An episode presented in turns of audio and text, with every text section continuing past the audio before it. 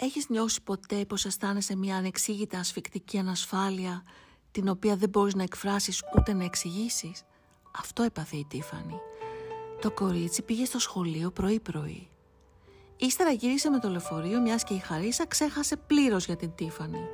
Γύρισε στο σπίτι μα δεν τη βρήκε μέσα. Ύστερα από 45 λεπτά περίπου εισήλθε στο σπίτι και η Χαρίσα με κόκκινα στίγματα στην μπλούζα της. «Γεια σου γλυκιά μου», Μα πού είσαι, τι είναι αυτά στην μπλούζα σου, αίματα. Όχ, έχεις δίκιο. Χίλια συγγνώμη μωρό μου, μα το ξέχασα τελείως. Αφαιρέθηκα εντελώς με τα εβδομαδιαία ψώνια της λαϊκής. Όχι, δεν είναι αίμα. Δεν πειράζει. Θέλεις μετά να πάμε για ψώνια, να σου πάρω ρουχαλάκια; Ναι, αμέ. Εντάξει, πήγαινε να κάνεις ένα καυτό ντους και σε περιμένω. Πάω. Εκείνη τη στιγμή ένας ήχος σαν σεισμός διατάραξε την ησυχία του σπιτιού. Ήταν ο πατέρας της Στίφανη. Διαμαρτύρονταν έξω από την πόρτα. Ξέρω ότι εσύ είσαι που μου βούτυξες την κόρη.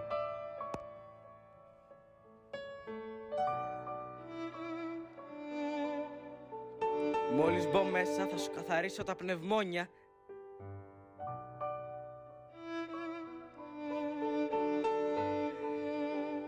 Και θα στα κόψω σε φέτες, αφού τεμαχίσω εσένα με τα ίδια μου τα χέρια.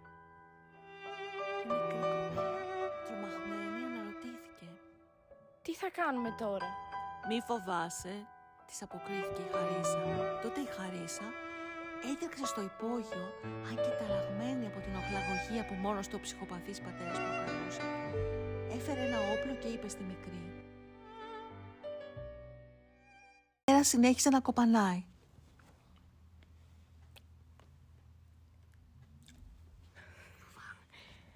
Φοβάμαι, Χαρίσα. Εγώ είμαι εδώ και όσο είμαι εγώ εδώ το παιδί μου δεν το πειράζει κανείς. Εκείνη ήταν και η στιγμή όπου η Χαρίσα άνοιξε την πόρτα και πυροβόλησε τον πατέρα κοντά στην περιοχή της καρδιάς, μα όχι ακριβώς.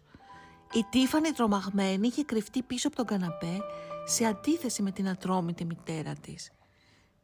«Εντάξει, στο είπα ότι θα σε προστατεύσω», πρόσθεσε καθησυχάζοντας τη μικρή.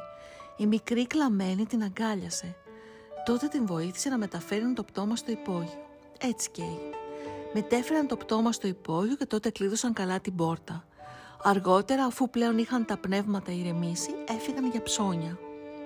Η Τίφανη, κατά τη διάρκεια, σκεφτόταν συνεχώς για την απώλεια του πατέρα της και για το πτώμα, όσο η Χαρίσα της ψώνιζε ρούχα.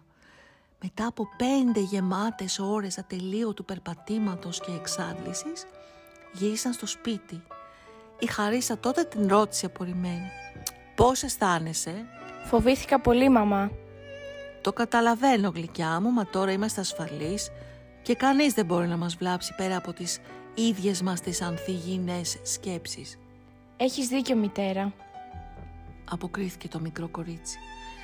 Ίσως έτσι είναι καλύτερα γλυκιά μου. Άντε πήγαινε να κάνεις ένα μπανάκι και ύστερα ξεκουράσου γιατί αύριο το πρωί πρέπει να πάμε που σου υποσχέθηκα για σοχαρωτά. Θυμάσαι; Ναι, πάω.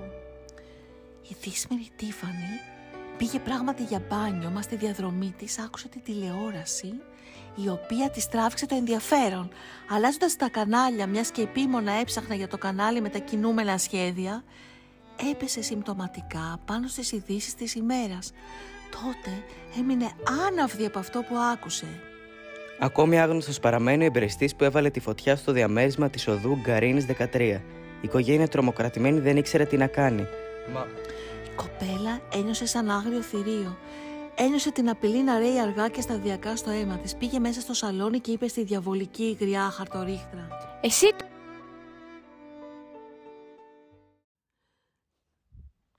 Εσύ το έκανες. Εγώ τι έκανα καρδιά μου; Άσε τα καρδιά μου και απάντα μου. Αγάπη μου δεν καταλαβαίνω για ποιο πράγμα μου μιλάς. Λέγε, τη φωτιά εσύ την έβαλες.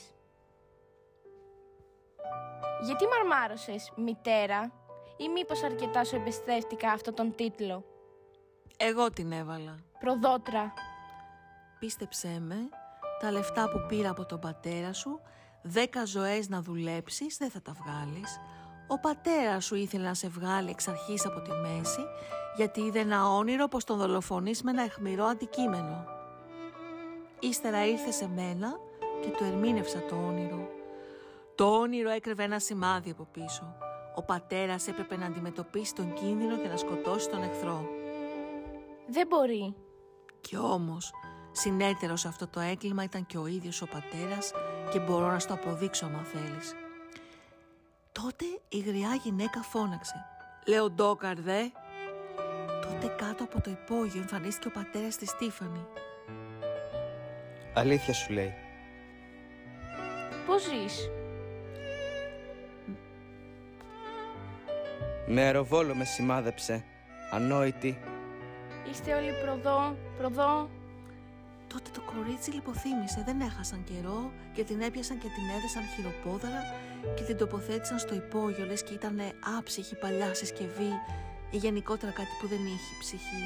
Πάνω από το κεφάλι της σχεδίαζαν το θάνατό της. Λίγο αργότερα ο πατέρας έβγαλε μια πεταλούδα από την τσέπη του και πήγε να κόψει το κεφάλι της κόρης του.